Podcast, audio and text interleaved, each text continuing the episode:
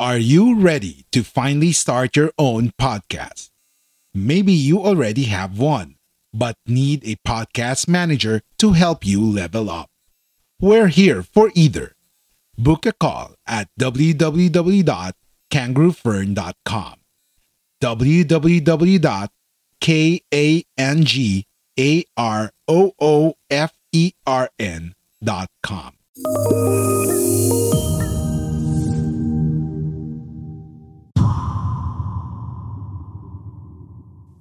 Hey, Kerryn Vaughan here from Get Off the Bench. Today I wanted to talk to you about the five reasons that people don't take action self doubt, imposter syndrome, overwhelmed by the big picture, not knowing where to start, or fear, which is usually fear of failure, criticism, or rejection. Now, underneath those five, there are a stack of other things um, hundreds of other things, in fact, under there. But they are from all my years in helping people to get off the bench. They are the five that I really see people get stuck on. What I wanted to share with you was uh, a little bit of, I guess, some tips to how you might be able to navigate your way through any of those. I ask people all the time after workshops, what was it that was stopping you from, uh, you know, taking steps in the first place? And every single time there is at least one of these things that that comes to the forefront. And, and in actual fact, quite often it's always a, a you know more, more, than one like it's it's a combination of these things and sometimes there is the entire five so, a few tips that I use personally to get over these things because I I also uh, experience them. In fact, everybody I know experiences these blockages, and these tips work for me. So I, I hope they work for you. So we'll start with self doubt. I always like to do this thing that you look at a past achievement and so something that you've achieved it can be anything getting your driver's license or you know learning how to use a computer or, or you know writing a putting in a proposal or something like that just anything that you were kind of you know sweating on and worrying how am i going to do this? I don't i don't know that i've got the skills you know what if i fail? All this kind of stuff. There's all this self-doubt. By the way self-doubt is fear of failure anyway but let's just keep working on this so go back to something that you've achieved and in the past. Now, what I want you to think about is three things. There are three parts to this before, during, and after. So, how did you feel before? So, really, really go back and imagine uh, when you were in that place and, and think about how you felt. So, let's say getting a driver's license. How did you feel when it was coming up and you were thinking, oh, I've got to get the license. And I, you know, I've, I don't know, I've never driven a car before. I'm going to get my learners. And, you know, there's all these, all this stuff comes up. What if I don't stop? And what if I don't, you know, I doubt myself, doubt myself. How did you feel before? Second, how did you feel during? Not so bad. And then how did you feel at the end of it when you actually achieved it? Hey, look at me. I'm driving around. Now, the chances are you're going to feel three things. So before, it's self doubt, fear. Oh my God, I have no idea how to do this. I don't know if I can do this. During, it's kind of like, mm, this isn't too bad. You know what? I'm getting there. It's all right.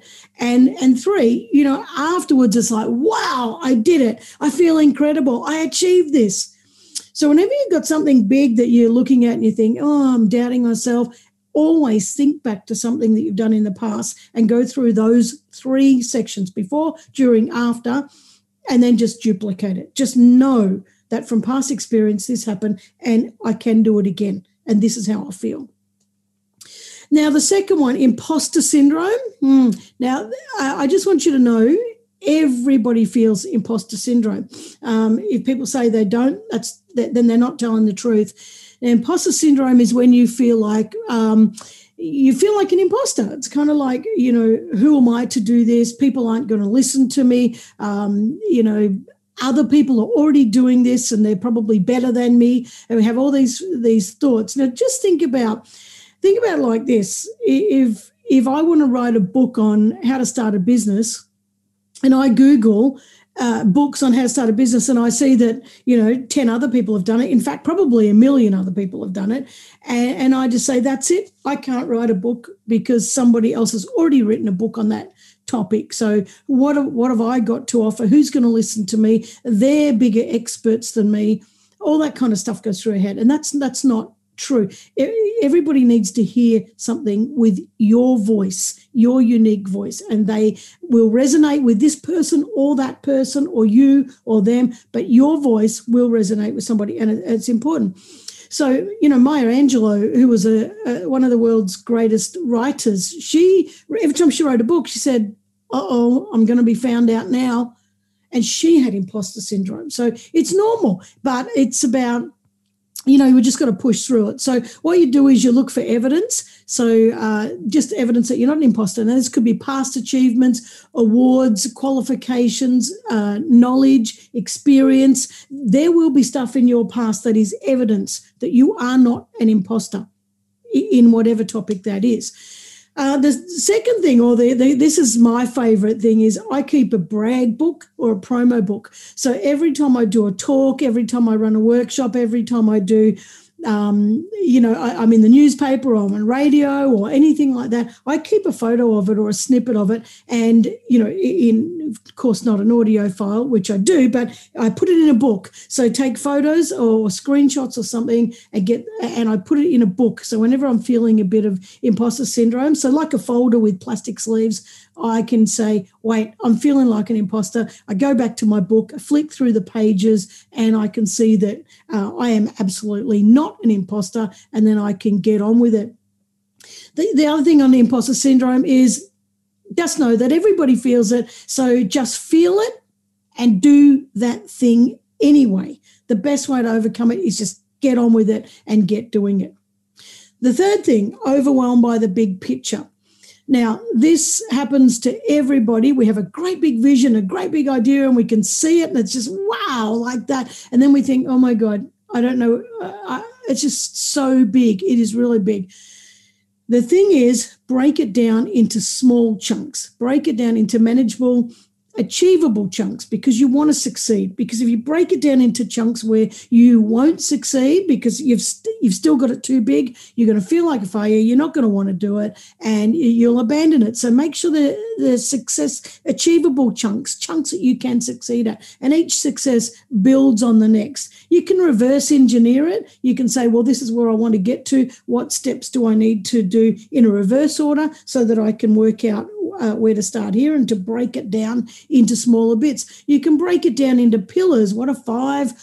What are the five big things I have to do? So you might have the, the tech side of it, the website, social media. You might have that I have to uh, work out budgets. I might have to do some sort of um, multimedia section. It depends what you're doing, you know, and, and break it down into say five big pillars or six big pillars, and then break those pillars down into much smaller chunks uh, for those visual people, you might want to do a mind map. So you know, uh, uh, stick your stick your vision in the middle or your idea in the middle, and then start to do branches out all the way from it with other other branches and other branches until you can see it. There's massive uh, little little things that you need to do, and while that can seem overwhelming because you suddenly you've only got one idea in your head, but suddenly you've got all this stuff on paper and it's it's big it, that's still good because what it does is it takes the mess out of your head. Everything's jumbled, everything's mixed up. It's just like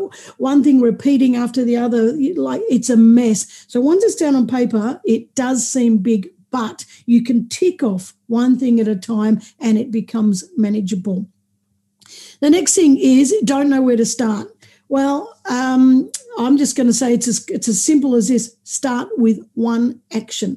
And it's the very first action. And what it is, is like, um, uh, you know, you're just going to Google something or you're going to get out a Word doc and you're just going to start brain dumping ideas. It might be making a phone call. It might be telling a friend about your, your idea. It might be sending an email or buying a book on that subject to, to help you to learn more. But it is taking the first action. If you don't know where to start, you must take the first action. And, and once you take that first step, the next paver just appears and you step on it, and the next one appears and you step on it, and you just keep moving forward one step at a time and you'll eventually get there. Just like going on a holiday. You know it's 500 miles or 500 kilometers. You get in your car you don't expect to be there straight away. You just expect that for every kilometer i drive i'm getting closer to where i'm i'm headed by the way, if you have a vision and you get to where you're heading, uh, be prepared to be adaptable and flexible with that vision because it will move as you're uh, fine tuning and moving towards it. Now, the last one is fear fear of failure, rejection, and criticism. Wow. Now, everybody experiences this too. So, all of these things are normal. If you're experiencing all or any of these five, it's normal. So just know that. Now, failure, fear of failure, oh, I just want to say this categorically that every entrepreneur fails over and over and over. For all these successful entrepreneurs, there have been a, a whole backlog of failures. And, and that is fine. That's how we learn. That's how we get ahead. And just remember this failure is feedback. It's just feeding back to us saying, hey, that didn't work. We need to change something. We need to shift something, need to move something, need to do something different. It's just learning. There is no such thing as failure. It's just learning. It's just feedback. So think of it like that. The uh, second part is fear of redirection. Um, uh, uh, sorry, fear of rejection.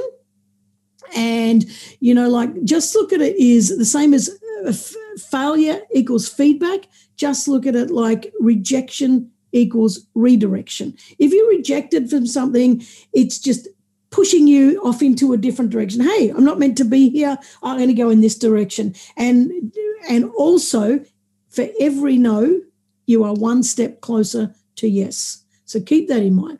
The last bit is fear of criticism. And I just got to say, look, those criticizing are the people uh, that are sitting on the sidelines, the people that are not in there. There's a great saying never take constructive criticism from somebody who's never constructed anything. You know, all these people are going to tell you all these things about what's wrong with what you're doing and everything else. And it, it you know what? They, they don't t- don't pay attention to them because the people who are in the ring they're the ones you need to pay attention to. They're the ones that will be lifting you up. They're the ones that have been there.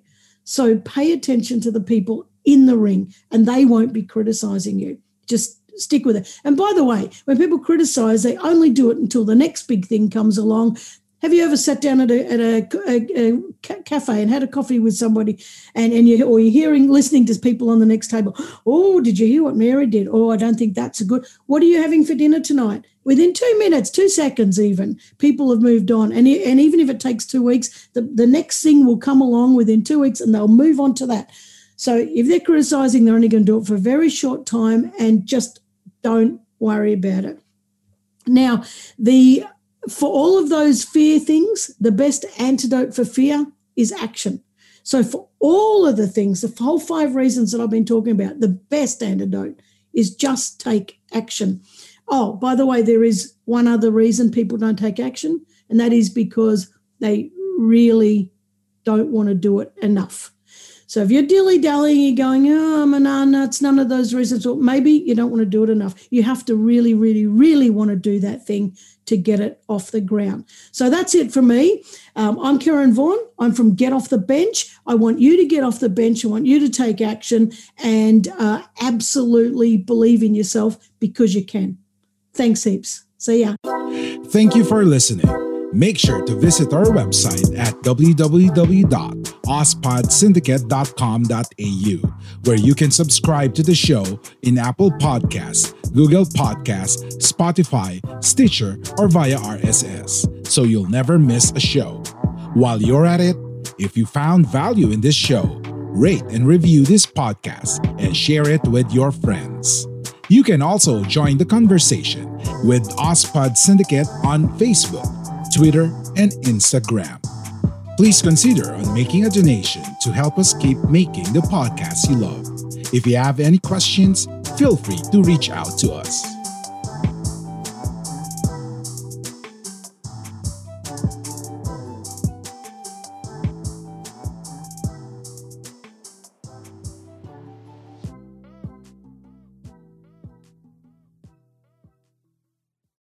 This podcast is produced and managed by Kangaroo Fern Media Lab, Australia's independent video and podcast company. We do the podcasting hard bits so you don't have to. We make podcasts easy. Book a call at www.kangaroofern.com. www.kangaroofern.com